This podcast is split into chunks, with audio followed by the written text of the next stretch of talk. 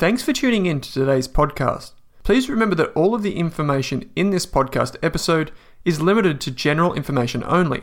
That means the information is not specific to you, your needs, goals, or objectives, so you should seek the advice of a licensed and trusted financial professional before acting on the information. And before you acquire or apply for a financial product, please read the PDS or product disclosure statement, which should be available on the issuer's website. Lastly, please keep in mind that past performance is not indicative of future performance.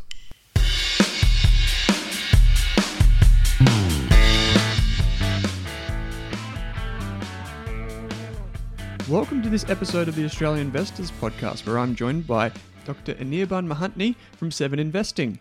We're talking results from companies like Altium, Zoom, CrowdStrike, Pointerra, StoneCo, and Unity. Amongst other things, we also answer a listener question from Julian who asks How do you calculate free cash flow for a company like Jumbo Interactive, which is an ASX listed software and lotteries business? Also, in this very special episode, our company, Rask Australia, gives away $2,500 to a charity known as the Life You Can Save.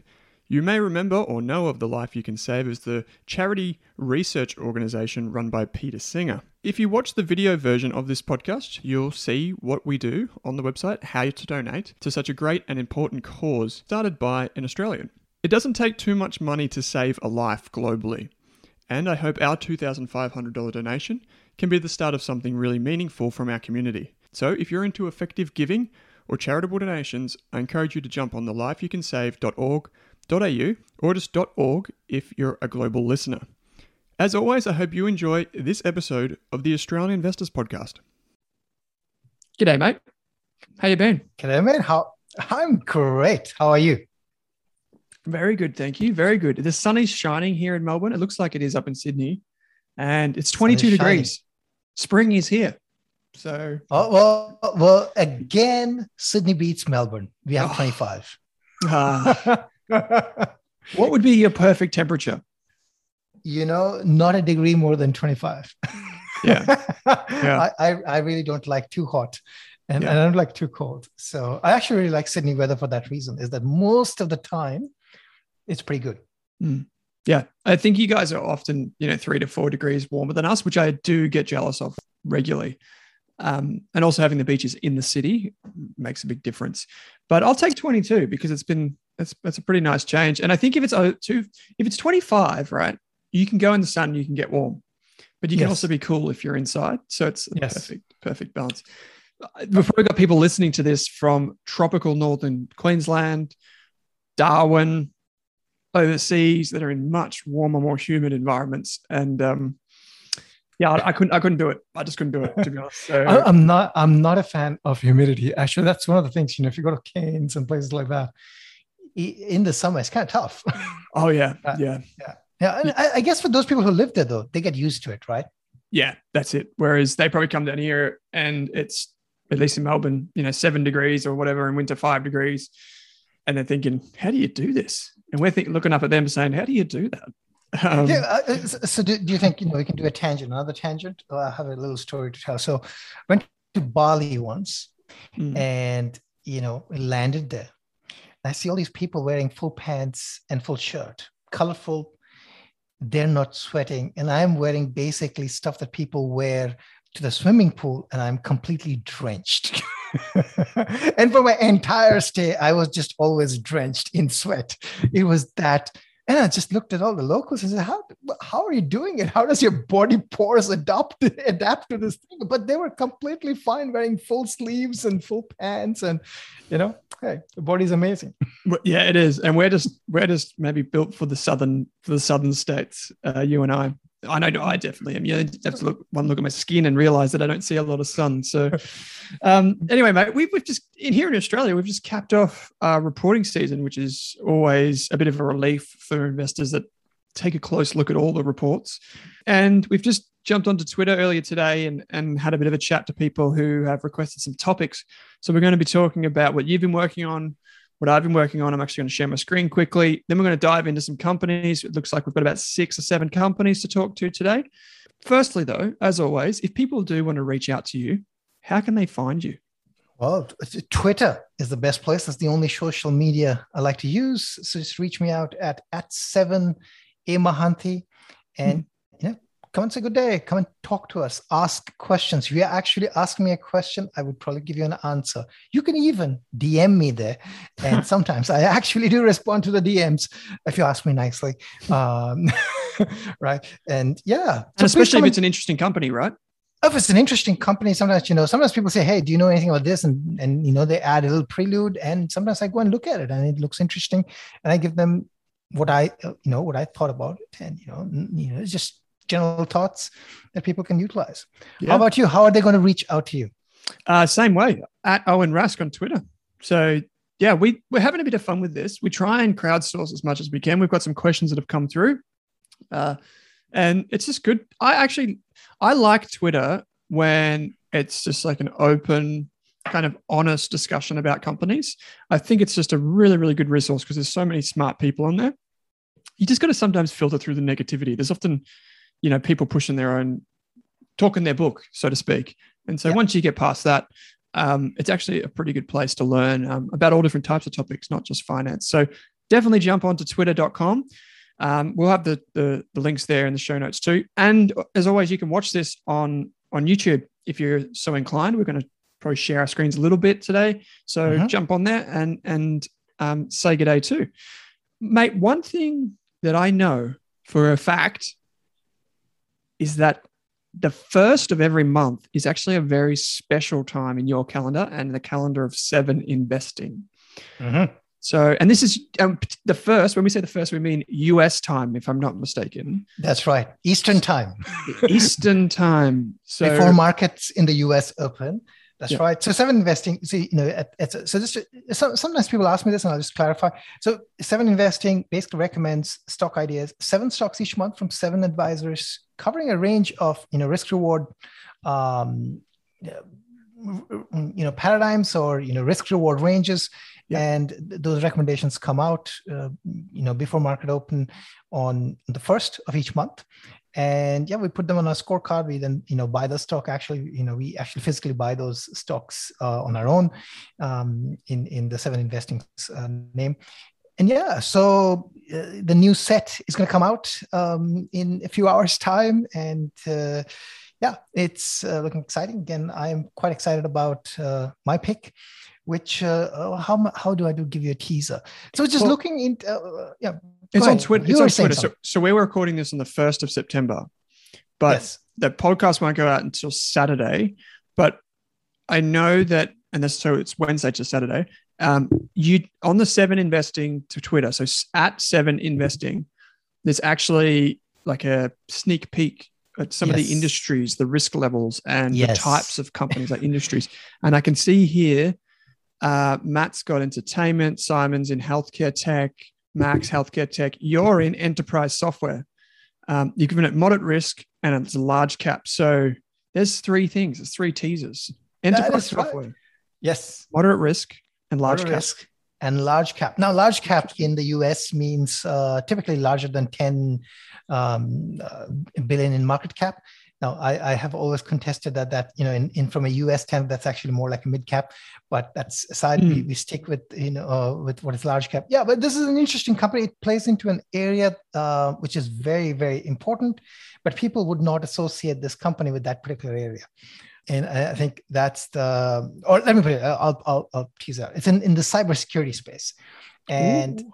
and people do not think of this as a cybersecurity stock, um, but I think it's a fantastic cybersecurity play. Interesting. Uh, for the for the long run. So, and I personally own the stock. So, and you did come out with a cybersecurity report last week, which I did put on Twitter again. Yes, there's a free report last week. So interesting, interesting. Seems you've been doing a bit of work in this field. I, yeah, I mean, the cybersecurity. So, so the cybersecurity report. I'll just you know make this quick. Everyone should read it because I spent a lot of time uh, writing it and it's free. so well, so you know, you don't have anything to lose uh, other than I guess giving up your email address, but it's free. And it really gives you, I think, a good view into uh, what's happening in the cybersecurity space. You know, here's the, here's I'll give you one stat: the amount of economic loss caused by cyber threats in 2021 is going to hit six trillion. Okay, six trillion dollars. Right, that's double of what it was in 2015, I believe, when it was three trillion dollars. Yeah, right. So this is this is an issue for governments, organizations, enterprises of all sizes. You know, you and I, everyone. So cybersecurity is a big deal, and there's a big paradigm shift happening, and that's what this report is about. We've actually so the Rask websites have actually been taken down. Th- I think three times now. No, get this: the first time was when I ever, after years, took a day off from work and I was on a plane. I was on a plane to Vietnam, and the, I was at Melbourne Airport in the international lounge, taking off to go to um, Ho Chi Minh City. Mm. And as I was taking off, the websites got brought down by a, um, a DDoS attack and brought the websites yes. down. And oh, it was just a nightmare. So it's actually it's it's like that old Peter Lynch thing. Yes, Peter Lynch goes away from the market and it crashes, like he has a holiday. For me, I go away from the business and it gets hacked. So, so I know I know this. Uh, I know this, this is a real. Well. yeah, this this is a real deal. And you had you got hit by I guess Murphy's law, right? You know, you are leaving, that's and that's the day you get hit by uh, a cyber attack. And, you know, here's the thing, right? People think that cyber attack happens to you know the Australian government's website or you know the Medicare website it does. Those are very high value targets because you know you get a lot of attention but it hits almost everything. And for some people cyber attack is basically just fun. Mm. it shouldn't be fun but it's like okay i hacked into stuff right? And um, you know and causes real damage right? I mean for people who wanted to access rask on that day couldn't until the site basically came back up right? So that's it. yeah, yeah. so one of the things that so the rec is coming out, or it's just come out by the time people listen to this. It's just come out, so you can get that by heading to seveninvesting.com forward slash subscribe. But we, what we did was we asked for some ideas. I don't know, is is this something that we're going to tackle today, mate? Um, Outside Capital on Twitter asked on for your take on strategic elements. I don't know if that's something you want to tackle no, today. Or? No, so we we said we're going to talk. Well, I need to look into it to tackle it. So we will do it maybe in the next episode, right? So again, if people give ideas, you know, we're not going to, we're not junking your ideas by any, by any means, but sometimes if you ask us on the day, we might not know about it because we don't know about everything. At least I don't know about everything. Um, I know very so few things, just for full disclosure.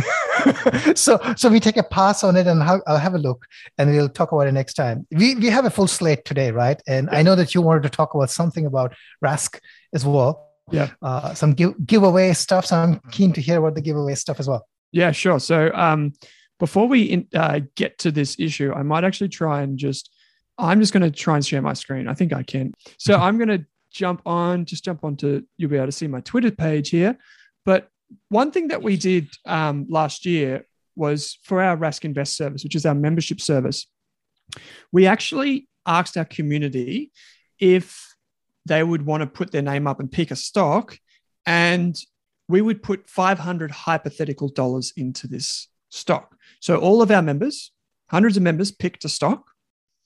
And at the end of one year, which just so happened to be last week, we would donate up to what the, the value of that investment, that investment, that hypothetical money, up to two and a half thousand dollars. So meaning that if someone five x to their money with one pick, we would donate the full two and a half thousand dollars.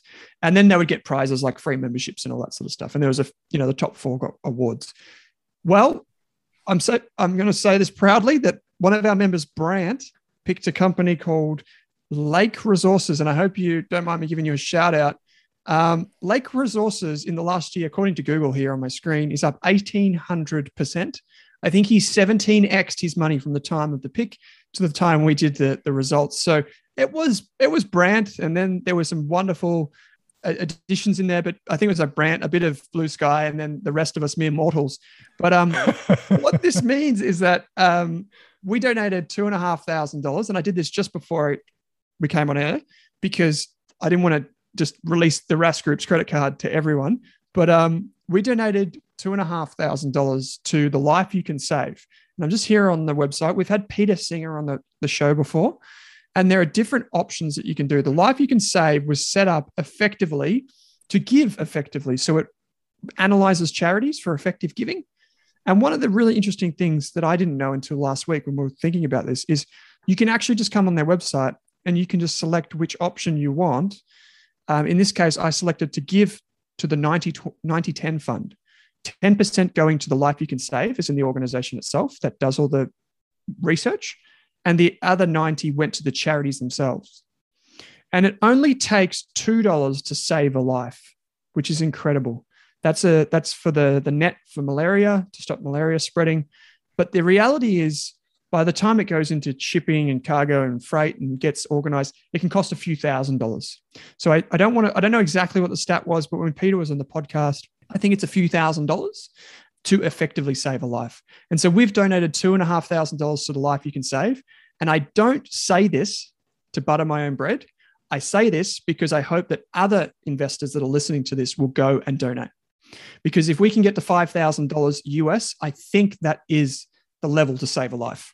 So if you are out there and you do want to give to a great charity or you want to give regularly, you can head to the lifeyoucansave.org.au. Um, that's for the Australian website, and you can give. And this is a great way to do it. It's really effective because you know it's going to charities that do what they say. Uh, and it it's a really interesting thing. So last time we are on the just so you know, mate, last time we had Peter Singer on the podcast, one of our members or one of our listeners, I think it was ten or fifteen thousand dollars they donated, and that donation actually made it into the annual report for the Life You Can Save as one of the most interesting gifts for the year. So, you know, wonderful cause, um, in my opinion, that you can give to. And thank you, Brant, for being such a great stock picker and going up 17x in one year and doing this and allowing us to donate this money. So wonderful. Um, in a time like now, I think it's extra important. So that was my little pitch for a life you can save in the middle of a podcast. The other thing that we've been working on recently is um, we've been doing a lot of live sessions. I know you guys do this, which is super cool, which, you know, some really smart heads over at Seven Investing coming together um, which is really, really powerful. Um, the team you guys have is unbelievable. But yeah, we've been doing some a lot of you know live sessions for our members, and the other thing that we've been we've talked about off air, you and I, just quickly was that ETFs can be an effective way to get exposure to markets. So whether you're investing in Asia, you're investing, which we spoke about a few weeks ago, or you're investing in Europe or wherever, some markets that you might not have the time or the inclination to go and research yourself, ETFs can be an effective way to do that. So um, that's what I've been working on the last few weeks, mate. Yeah. Yeah, I, am a big fan of ETFs. You know, one of the yeah. things that I think ETFs are underrated in the sense that, you know, we, you know, we love uh, picking stocks, right? So for mm. the, those of us who love picking stocks, uh, we're probably not going to pick ETFs for our portfolios, right? Mm. But a lot of people maybe they don't want to pick stocks, right? But they should still invest, right? And if they want to invest, one of the ways you could do it is via ETFs. And you, you know, you you you can actually, given the gamut of stuff that's available today on, on ETFs, you can actually build a market-beating portfolio. You can build a growth portfolio. You can pretty much build any different type of portfolio. Yes, you don't have that kind of control, but you can still build it. And with you know relatively less effort um, still get great results still get investments still get the benefits of compounding. So yeah i'm a big fan of etfs and you know and for many people maybe etfs are core right? I mean it can be a core and then you know you sort of build mm. your interest and you build portfolio on top of it. Over time maybe you divest your etf but again you know instead of term deposits which don't pay anything at you know if, the, if that's you then you know consider etfs definitely a you know you get diversification mm-hmm. at one shot. And as you said you know you can invest in asia you can invest in america and that's just country trends. You can invest in technology you can invest in biotech. You can mm. do it so many different things right? And yeah. I think it's a great and way to build that core to your point. Yeah and and it, it's a very powerful tool. It's one of the actually most powerful inventions i guess in finance right? Usually products if you think of products as you know um, products that basically assimilate other things and build together something as you know they're generally not good products. No they're not. Not. But this uh, uh, you know this is an exception. You know you take multiple things and you actually build something that's kind of useful yeah yeah. It just makes it easy to put things together just building blocks exactly. of a portfolio. So yeah fantastic. Um, maybe we can if you have any questions around that you can ask us uh, on twitter and we'll come back to do an episode on those. Um, okay mate so we've got some we've got some companies here. I think the last week's the last the format from last week was a bit of a hit but what we might do is we might just jump through some companies and we've got a, a, good skew here towards US companies, which I'm really excited about. Um, number two in particular is the one that I'm really interested to hear your thoughts on. But maybe to kick things off, what we'll do is we'll talk about a company called Altium. So Altium is a company. I, I, I love when people talk about Altium. oh yes, yes. Okay, here Please we go. go ahead. okay, here we go. Um, Altium came out. So, oh, what does Altium do? Altium is a software company that does it, its software is used to design printed circuit boards. So, you know, this is my iPhone here.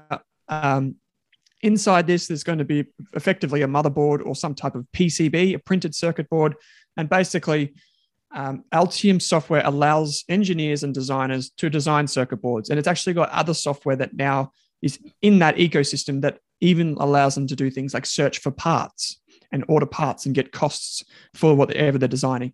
And then also on the other side, they're trying to push down the uh, downstream into going into, or maybe upstream, downstream, don't know how you want to think about it, but in terms of getting onto the manufacturing floor. So they're trying to bridge that gap between design and automation, and then all the way onto the manufacturing floor.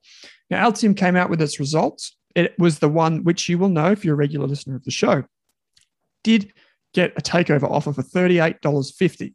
And I'm looking at the share price now, and the shares are $29.57 just a few, few months later. So it came out uh, with the result last week, uh, this week, shares dropped, and revenue was up 1%, which not great for a company that's supposedly a growth company. Um, annualized recurring revenue, um, I think this is percent growth of ARR of 28%, and that's because they're moving into more subscriptions for their Altium Designer, um, which is great. If we come down, the, the, num- the number one slide for Altium for many analysts for a long time has been the, um, the flight path. The flight path path to $500 million. Um, Altium does like to use a few buzzwords. I don't know if flight path is a phrase that it's a bit of a buzzword, but it does make sense. It's what a lot of analysts use. And they have retreated from their guidance by about a year. And they analysts did pick up that they dropped some margin um, expectations there too. So ultimately, what if you go back to the episode we did previously, my opinion of Altium is that it's a good company, at least here in Australia. It's a strong contender, you know, for tech portfolios. If Cadence Systems was on the ASX, or if you know Mentor Graphics wasn't part of Siemens, you might be inclined to buy some of that as well to capture this kind of connected manufacturing thematic. But in Australia, Altium's a really interesting business. We think it's worth a little bit more. Its value, our valuation is a little bit more than the current share price. You know, hindsight's a wonderful thing. Maybe they should have taken the offer. Maybe we should have sold. Um, that's probably the way to. It's probably you know fault of mine, but Altium's an interesting business. Definitely one for your watch list if you're an Australian investor. That's all I got, mate. I, I mean, we could go into more, but we've got a few companies. I, no, I was only, only going to say that the, the results were unaudited. Oh yes, yes, unaudited. that's, that's the most interesting part, I thought. oh yeah, and they, I believe, I could be mistaken, could be mistaken, but I believe they were going to come out at the beginning of the month with results. Said no, no, no, we'll come out at the end of the month, and then at the end of the month, still didn't have audited results. But they weren't alone there are a few other companies that come out with unaudited results. A lot of small caps. Um, Adaba, which is another company that's that was, if you look at that report, like uh, that was my last report for the reporting season. So I was thinking I was a bit fried by the end of the month, but I was thinking, wait, this this can't be right. Um, hmm. anyway, so um, there were a few companies that come out with these results, and I think a lot of them have struggled that have made acquisitions or divestments. So in the case of Altium, they've divested TASKING, which is um, automotive part of their business. So maybe we can give them some leeway. I think under ASX relief and ASIC relief, they've got to still give us the audit results within a month. And they've got to announce if there is a material change that is found between now and then. So watch this space. Number two, what is number two? That was uh, a bit of an interesting one. What's number two? well, number two on the company list is we've got Zoom, Ooh. which is what we are using right now to record this show. yes, we are indeed. so, um, Zoom, as you all know, is uh, basically teleconferencing, video conferencing software. Um, and it, you know, you can also actually you can have Zoom phones, just like you can have mm. Cisco phones. Um, yeah, so it's a basically a telco. It's it's an it's a comms company, communications company. It's an immensely uh, profitable company. Well, so yeah, imagine I, I was surprised how much free cash flow this thing produces. This this thing is a is, an, is, a, is an incredible. So let me share a screen here, um, and we'll go from there. Okay, let's do that. Mm-hmm. So look at this slide here and look at this growth numbers. Okay, so people were unhappy that the stock actually fell after hours, and I think, in, or, or doing real trading actually fell by 16%, or something like that. That's because the growth was only 54% to a quarterly revenue of only a billion dollars. Um, um, people are unhappy with 54% growth that takes you to a billion dollars. I don't know what they're going to make them happy with. This comes again. It's worthwhile remembering that this comes on the back of this is lapping this is lapping a 355% growth 355% growth that they got during covid. So this is basically growth at huge scale and that 355 was on top of 96 right? And that's what the company is saying like just this is phenomenal growth. Like they're winning big time. And look at that expansion of those customers that are paying a lot of money with them right? Huge. Then this is this is another number that i really like looking at 130% dollar based expansion. So basically, customers that stuck around with them for over a year, um, they are now spending 30% more this year. This is 13th consecutive quarter. 13th definitely spending more than 130% of what I spent last year. I can tell you that much. Yeah. So, um, yeah. So the, it is just unbelievably, re- this is unbelievable. This is free cash flow monster. Okay. Look at the operating margin here. 42% is the operating margin if you look at that it's, it's just this is yeah so again i, I guess I, I can't find any fault. Maybe the valuation is rich, like many other things that are growing at this scale and this quickly. Um, um, the, I guess the only thing I can say about Zoom that, that, and you can constitute that, and I personally actually do not hold Zoom shares. I'll make that clear. Um, is and i've always thought that this space is going to be hyper competitive there's mm. you know there's microsoft teams there's you know apple is launching facetime's variant which is basically going to be looking like zoom and actually enabling people to have these calls through the web. So basically only one person needs to have um, you know an apple product and everybody else could be on a different product and they'll be fine. So it's, it's very competitive but I think this is very sticky, right? So those companies that have gotten used to using this are not going to get rid of it they're going to expand usage over time.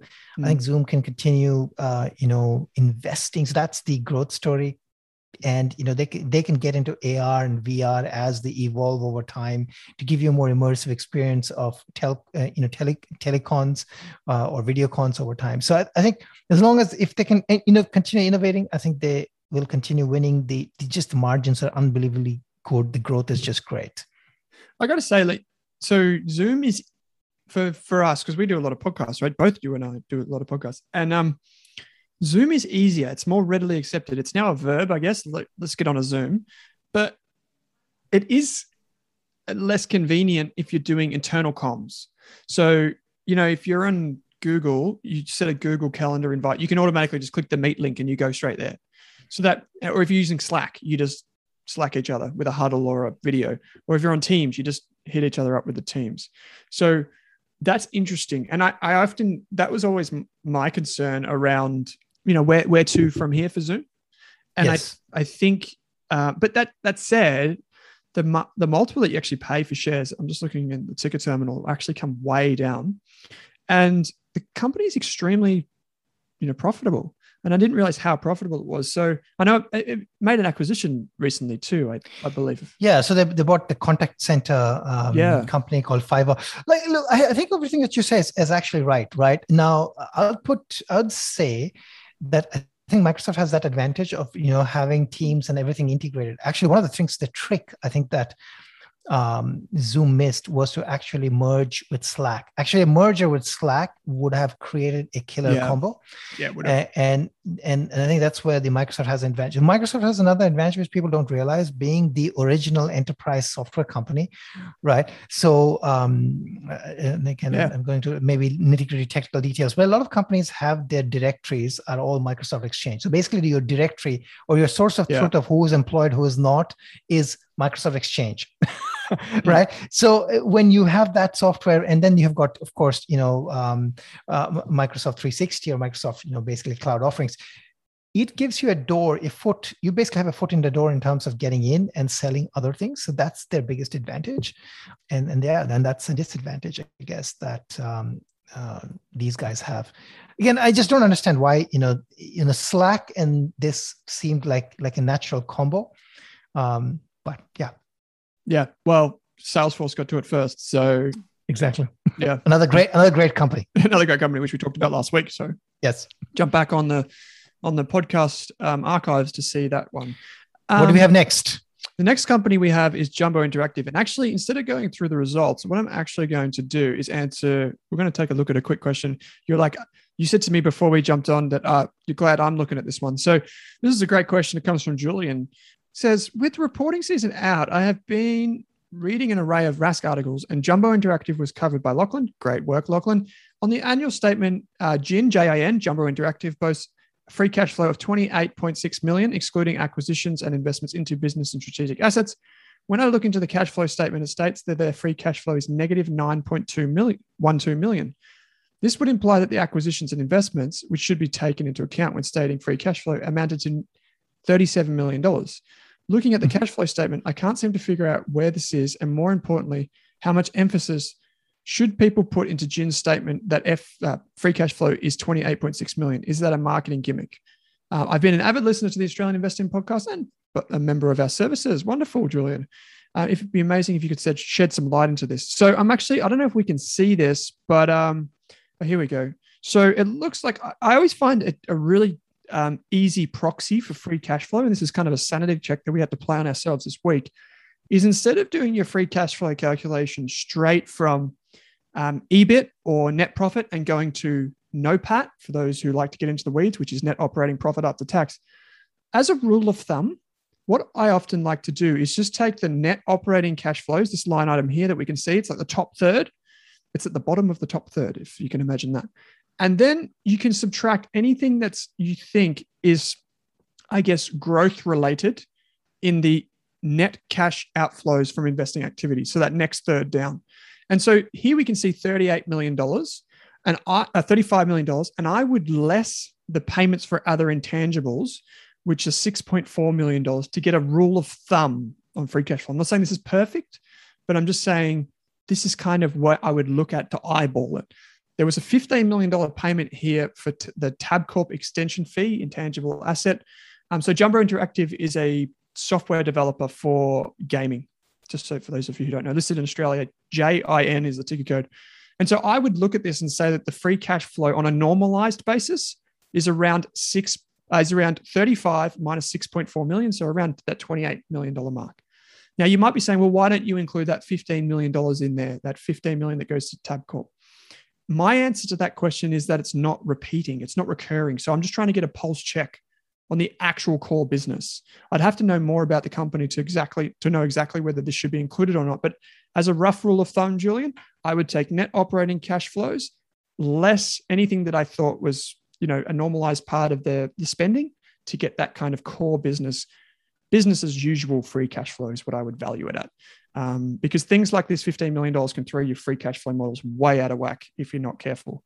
Um, I don't know if you have anything to add on that, but that would probably be, my yeah, really quick advice. I think that's spot on. The only thing I was going to say is that if the Tabcorp thing, for example, is happening every 10 years, then it absolutely makes sense. Another thing you could do is you could just, you know, you could basically say it's 30, 35 instead of, you know, if you want to include it, you basically say, well, I normalize it over t- 10 years and depreciate it over 10 years. And basically I just take out, you know, 1.5 the same thing actually with the other intangible asset too, right? I mean, if it is an acquisition, then mm. what you want to look at is how frequently are they doing it. If you know, my my rule of thumb is if they make an acquisition every year, then yeah. I take it out. yeah. If they make an acquisition every few years, five years, then I just sort of look at the ballpark figure and I'll just take the average out. yeah. but but if somebody is a is a is a spiritual and habitual acquirer, then I take it out because their free cash flow is never going to bump up because they're going to just keep acquiring. So yeah. Uh, they need to generate the free cash flow, or the cash from operations has to actually make up more than that. yep, and uh, and that's totally the way I think about it too. There, uh, uh, there are some rules.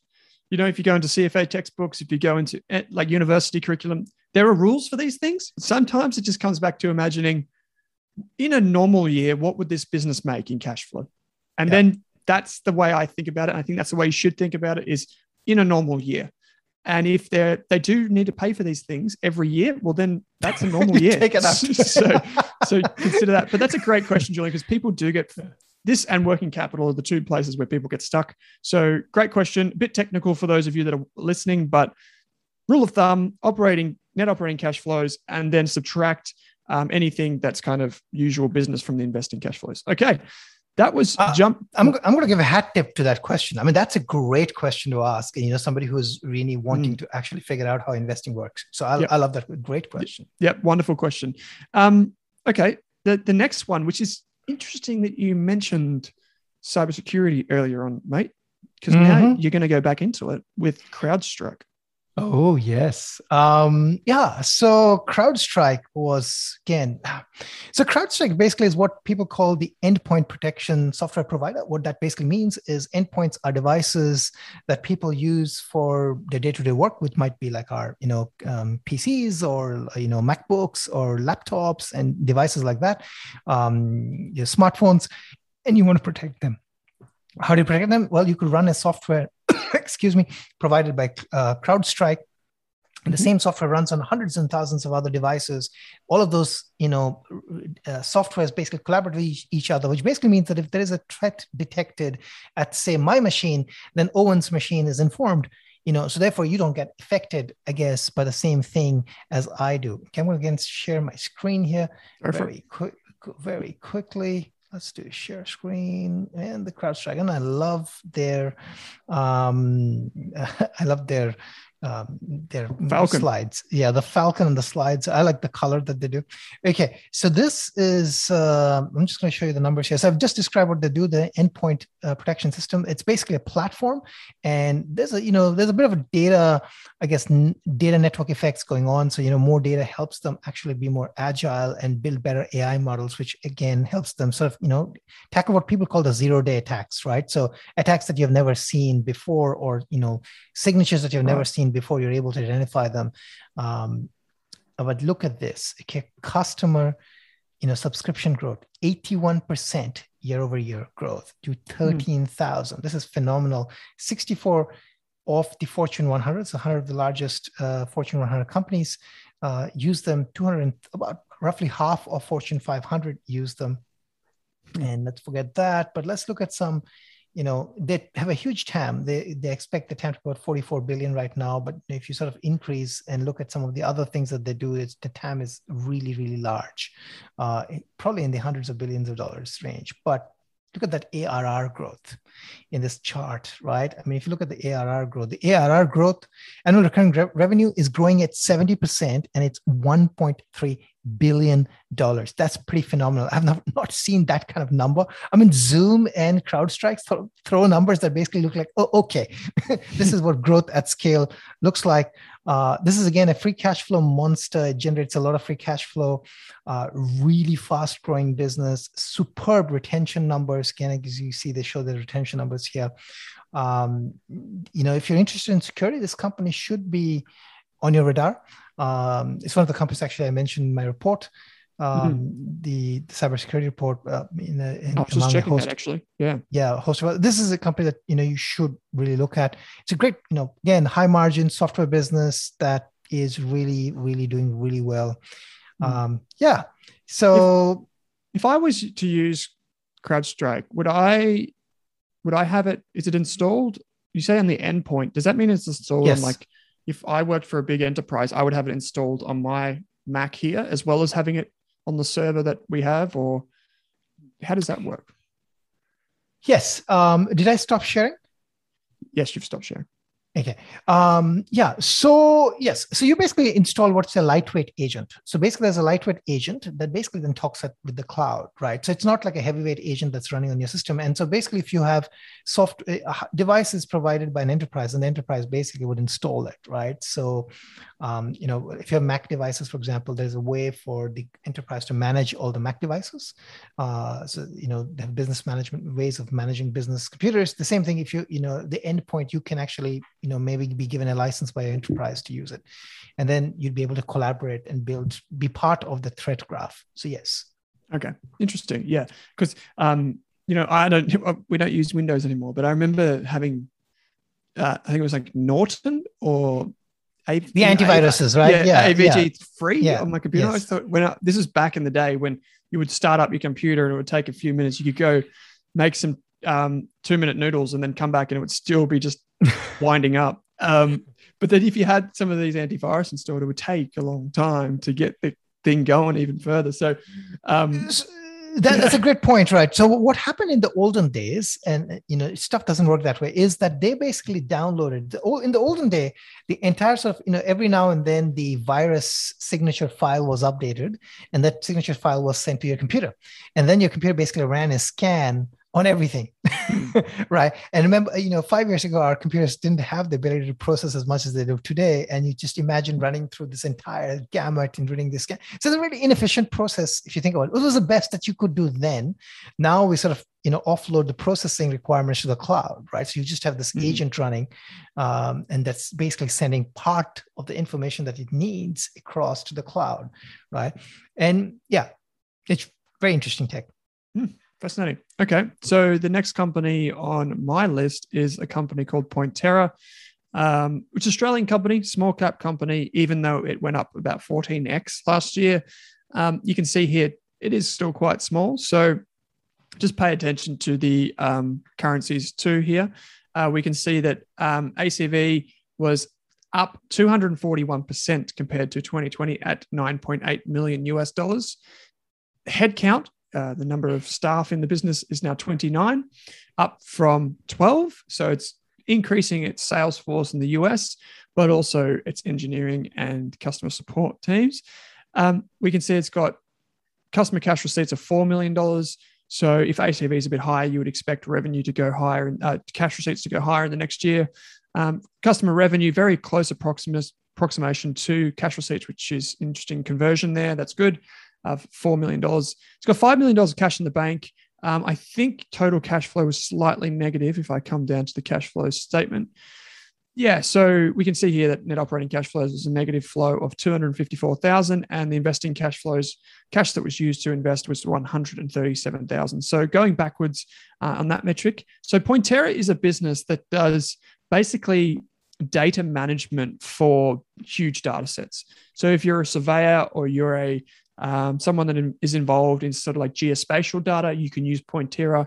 I was actually chatting to the CEO, Ian Olson, not too long ago for our members. And he was saying in some instances, if they want to get a huge amount of data off premise and into the cloud for analytics and whatever, they will actually, they, they'll actually work with someone like Amazon, who in their AWS team, they have trucks, trucks that are actually um, basically giant hard drives on wheels they'll go to the place where they need to get the data and they'll run cables into the building and then transfer off the local servers onto the AWS mobile hard drive, take it to the server farm and push it into the cloud from there. And this is that just gives you an idea of how big these um, data sets are, these image data, these LiDAR, this 3D. Uh, so basically, the big the, the game changer for Pointerra going forward should be it's moving to this thing called Insight, which is it's partnered with here, the the global um, what do you call it, automotive data company, and and basically what it's trying to do is it's trying to not just allow people to analyze data, which is what it currently does um, in the cloud, these huge data sets, but also to automate a lot of the signals that come from that data. So things like um, if something has changed in the local council, send that push notification to someone in council to say, hey, there's graffiti on that chair when it was just surveyed, send someone out to go and fix it. Um, and so things like that, like straight away, you can go and do that. And I think that's um, it's going to be a tough thing to crack in terms of that's a big market with some big players. Pointerra charges a subscription fee, which is reasonable. One of the concerns we had was around how does it scale its data? You know, if it's if Amazon is charging it, let's say one dollar uh, 1.5 cents per gigabyte or something, and it's got like you know terabytes upon terabytes of data. How does that scale? Um, and it's actually the big concern um, in Ian's mind. Actually, was he said something interesting. This was going back a little while. He said that they spend forty thousand dollars a month on cloud hosting, so not much. But he said half of that is actually used up by the R and D team, just iterating and testing things. Um, and let and so that's gives you an idea of like they're trying they're spending more money on iterating than they are on actually doing it. It's a tiny company with a high valuation, so keep that in mind. But Pointerra ASX 3DP is the ticker code. That's I was going to quickly. I was going to quickly say that the valuation is half of what it was not too long ago. Oh yeah, yeah, yeah. yeah. It's, it's pulled, and this is the thing. It's not, yeah, it's it's it's an impressive technology business, but I don't think it's as fast growing as what people thought it was or think it is. Um, they're still, you know, I think they're, they're just brought on a chief marketing, well, they're trying to bring on a chief marketing officer. So they're still growing their actual team. So I think yeah. when we first recommended them, I think they had seven people in the team or something tiny. So it's like yeah. venture capital esque. So um, keep that in mind too. All right. It's like a, it's like a startup.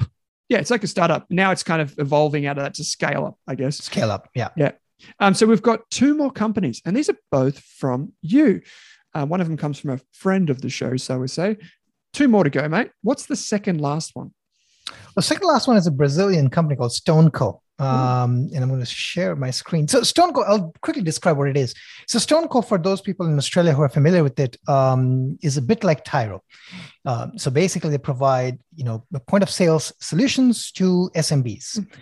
and uh, it's a bit like Square for those people who are not familiar with Square because of Afterpay.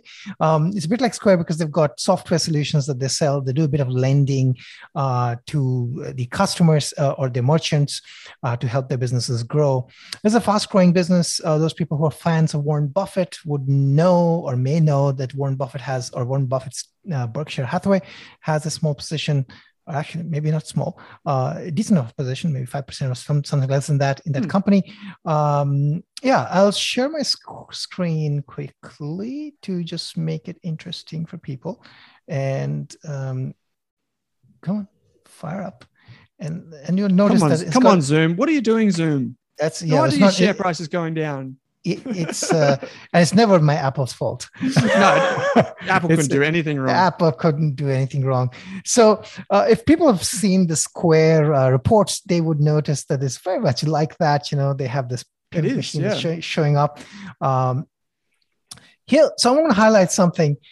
I love the transparency these leaders have. Look at this starting. Despite strong underlying growth in our core business and evolution of our strategic roadmap, we had some mixed results this quarter, primarily driven by challenges in our credit product. So they had some issues with the credit product. They've actually stopped issuing credit right now because and they believe that you know they, they they've increased sort of the, uh, the potential for loss on some of the credit uh, credit that they had issued because of some issue with the Brazilian um, you know receivables registry system. Um, credit receive you know it was called mm-hmm. dynamic registration of credit receivables in Brazil. Again I don't know the full details. I do own stock in this company and people will say why don't you understand the full details? Well sometimes you just can't um, which is mm-hmm. the true fact. Um, but what I want to show you is what I think this company is really doing really isn't well. it great? Sorry, mate. Sorry. Did, yes. Isn't it great when management open up with something that yes. wasn't positive? I love that. It's just straight I, up. Yeah, it was great, but here we but go. Yeah. That gives me so much more confidence in what they do. And, you know, it tells me that these guys are honest and really are running a great business. They want to run a great business, do it the right way, and they'll be right by everyone, which is really, really important, I think. Um, mm. Look, so the results were great. I mean, you know, the total payment volume was up. So, you know, uh, in Brazilian currency, up uh, roughly 60%. You know, uh, total revenue was decreased because, again, uh, because they had this negative contribution from the credit or the, you know, basically the loss reserves that they're taking. Their, the SMB client was up, um, you know, by 188,000 the take rate was down but again you know if you exclude the credit issue the take rate was actually up um, and I love this. You know, many companies wouldn't do this because most companies would report the net income line and the EPS line because on the GAAP basis it was profitable and, and look would look great because it was up actually, mm-hmm. you know, significantly. But they actually report the adjusted numbers because that's what really matters in this case, right? Since they had adjusted loss. Um, again, I, I think I thought everything was great. And the other thing I'll point out is uh, one graph that's interesting to look at is sort of what you know again, the, the growths were fantastic, even with respect to um, the first quarter right mm. that's again important for many of the many of the things that they're doing with respect to first quarter they had significant growth which is really really interesting um, the company probably has uh, a long runway here to run and you know, again, there's going to be many ups and downs here. This company, is, as I said, is never shy of trying things. And if it doesn't work out, not shy of changing strategy, which I think is really good, which is what you need to do if you kind of want to disrupt. Um, usual risks with this area is it's in Brazil. Um, you know, Brazil's uh, inflation can be a problem. Brazil's growth can be a problem. But Brazil is again an emerging market with really high growth. It's got um, what's interesting about Brazil is that you know they're pretty high up in the Gini Human Development Index. Um, it's a hmm. large population, it's a big economy, and you know so there's a lot of hope and potential there, right? Um, and this is a new age software company that's sort of trying to disrupt basically the incumbent banks, which is sort of like Tyro, but just in a bigger market uh, to think about. So, but with, I, I, think with, with, a lot of more software angle in their thing. I saw that it had it added 188,000. That was it looked like it was net additions for small yes. and medium enterprise clients when they that takes them over a million. So yes. it's not yeah, it's not a small business if it's got a million terminals or gateways yes. in the market. That's that's a meaningful business. So yeah, fascinating. Um, okay, cool. So that's the second from last. We've actually got one. Did we did we save the best for last? I guess we'll find out. Um, we will find out. And this one comes from Claude Walker, friend of the show, has been on before, former colleague of both of us. Uh, Claude said, Can you look at Unity with a Y? Unity, uh, U N I T Y. Now, some of you might be thinking of Unity with an I, which is an Australian telco, kind of embedded telco company. This is a different business. So, mate, can you tell us a little bit about Unity and anything you know about it? So Unity is a software company that specializes in um, sort of providing framework for making video games, hmm. um, mm. and uh, you know they they provide sort of two frameworks for creating and developing games, where they basically compete with um, sort of compete with with Fortnite. Uh, or what is it? Yeah, un- the Unreal Engine. So basically, yep. compete with, with the Unreal Engine. Um, then you have the unity engine. And then of course have a framework for sort of hosting and managing and running mm. games you know for like you know doing things like in-app purchases and things like that. So you need frameworks for doing that. That's what unity does. But i think a lot of people think of them as just a gaming company. What is worthwhile to think about here is that a lot of companies, like, you know, automotive companies, for example, would use Unity's software tools uh, for imagining, visualizing um, things, right? And so you it is also a lot of creative solutions that use unity right? And the other thing to remember is i think if you are thinking about a world where you know the, the term metaverse has has now become uh, quite common uh, mm. thanks to facebook.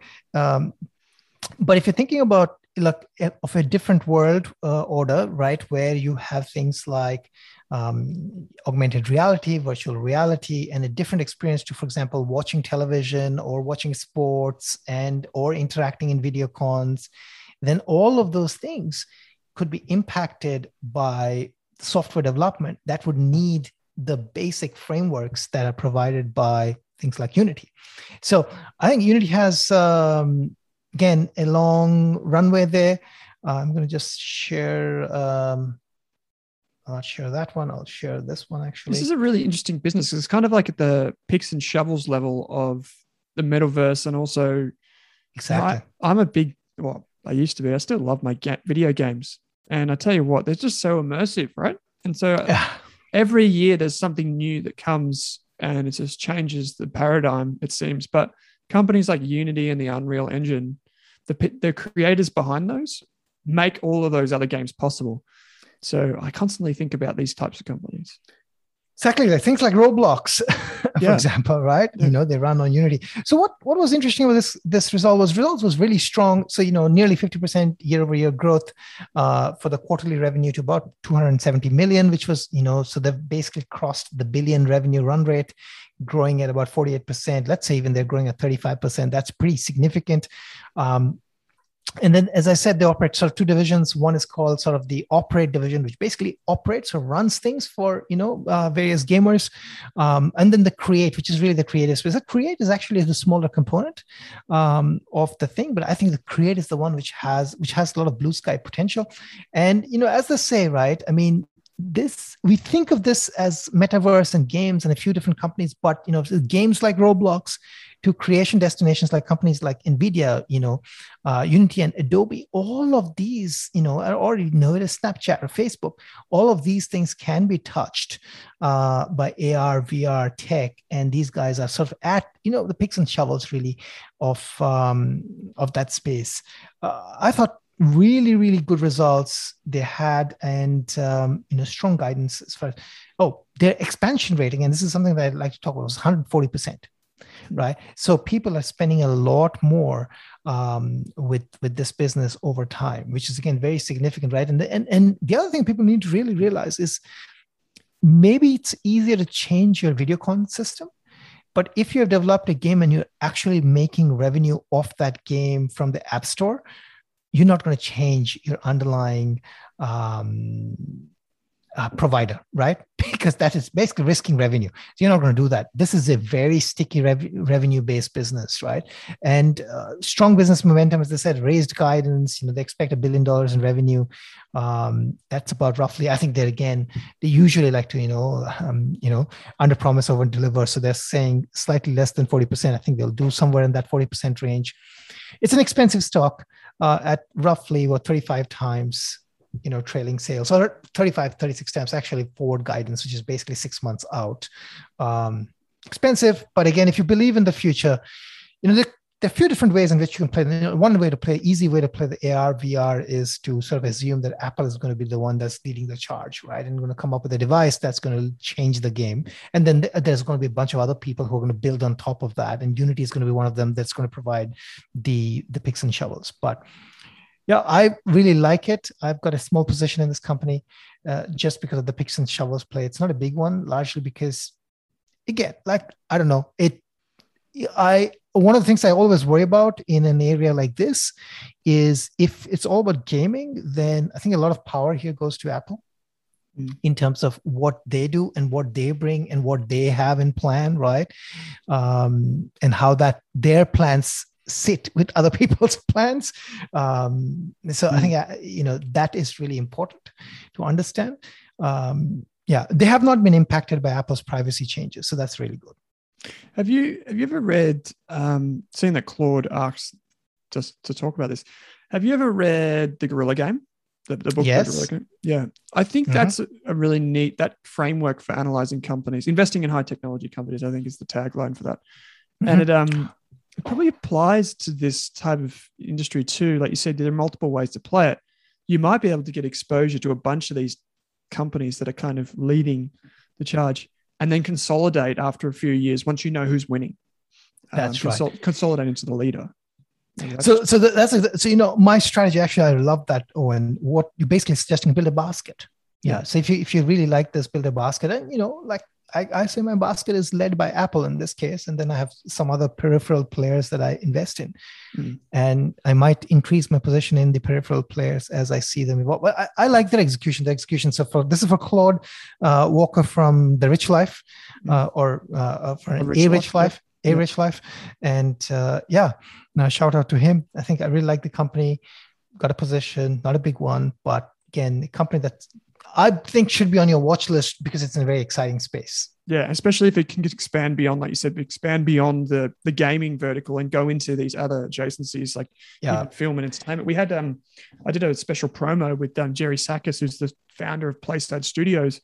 He came on and uh, he was on the for our members. He did an interview, and then I shared it here on the podcast. And he um he was saying that the Mandalorian, which is the the Disney show, was shot with um, a screen behind it that was basically like a, an, I think it was the Unreal Engine that was powering mm-hmm. the screen behind it. So rather than using, you know, green screens and whatever, they actually just had a big screen run by the Unreal Engine and, and graphics behind it uh, to give that kind of, you know, where he's on different worlds or whatever. I'm not sure if you've seen The Mandalorian, but um, yeah, it, it's it's it's fascinating to see where these companies could go and really exciting. So if you're a gamer, chuck it on your watch list. Even if you're not, maybe chuck it on your watch list. If you like The Mandalorian, chuck it on your watch list. Chuck it. so, so, so, so I'm going to just quickly say somebody said talk about Disney.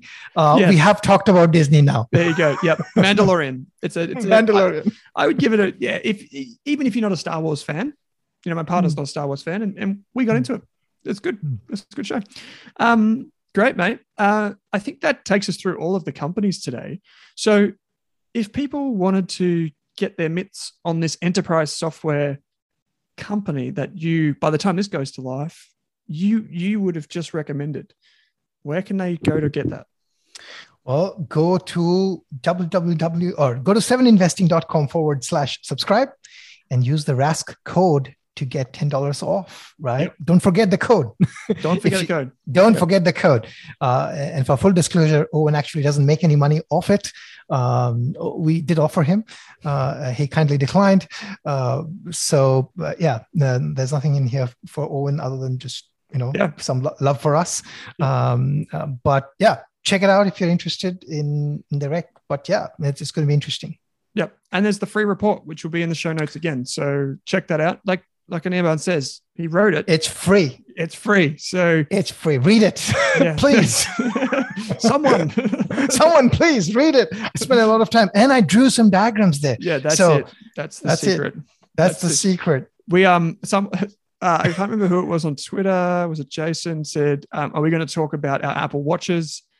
Just gonna Oh, yeah. say, yeah. we yeah, we love the Apple we Watches. love Apple Watch. yeah, it's it's right here. So it's got to be brought up. Um Uh, uh, also, Apple. So in each story, again, we're going to turn a tangent. So when I got this Apple Watch, I got the titanium version, and uh, um, my Oh, yeah. boss or the, the boss of the boss at that time asked me, "Why did you buy the titanium version?" I was like, "Well, I really don't know. Well, I just bought it Mm-hmm. because I thought titanium sounds cool."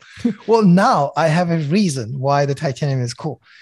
So my little, you know, German Shepherd puppy, when he goes and sees the watch on the charger, he likes to grab it. oh Well, it doesn't get scratched by the German Shepherd puppy's teeth. So I really like the titanium version now. Ah. so the titanium version actually has a use case. once again, Apple has thought of everything. Um, and it, it was actually Ter- Terry that mentioned it on Twitter. But um, yes, it's uh, it's a good it's a good recommendation. You know, um, I think I said to you last time we are on that we- we've given one away on our other podcast, or we're giving one away, and um, yeah, it's just it actually has made a difference. Like all the Rask team has one, and it does make a difference during lockdown. Just even being able to exercise and feel healthy and track your sleep and so easy. I'll suggest the Rask team should wear two one for the left hand, one for the right hand. It's good for me. Yeah, yes, yes. Um, I bet it is. It's probably not good for if if we provide those, but uh, it, my, my pocket might hurt. But uh, yeah, it's it's a it's a bit it's a high it's a high on the list of recommendations. Another thing is I did mention this. I am waiting. I've been waiting for about a month for the new iMac. It should be here any minute now. So Did you get a 24 inch screen? yeah, got the 24 inch. Yeah. Yeah. See, I've, I've- got the bigger one here, the older one. I Mhm. think it's 28. Shout out to Ricky on Twitter, who is an Apple reseller. He um he got me this one, but um yeah, the the new one. I'll, um, I'm very excited because then I don't have the camera quality is a lot better. Anyway, we're obviously Apple shareholders. We Yeah, should, the- the- the- the- we can have another show, as I told uh, our our correspondent on Twitter. We can have a full show talking about Apple products, and we will not be bored. I'm sure some people will be bored, uh, and those people who believe in Android will be really bored. they will indeed. They've, they've already switched off. They've already switched off. Uh, Uh, this is yeah, a great cool. chat, Owen. Always fun, mate. Thanks for thanks for joining me. Thanks, man.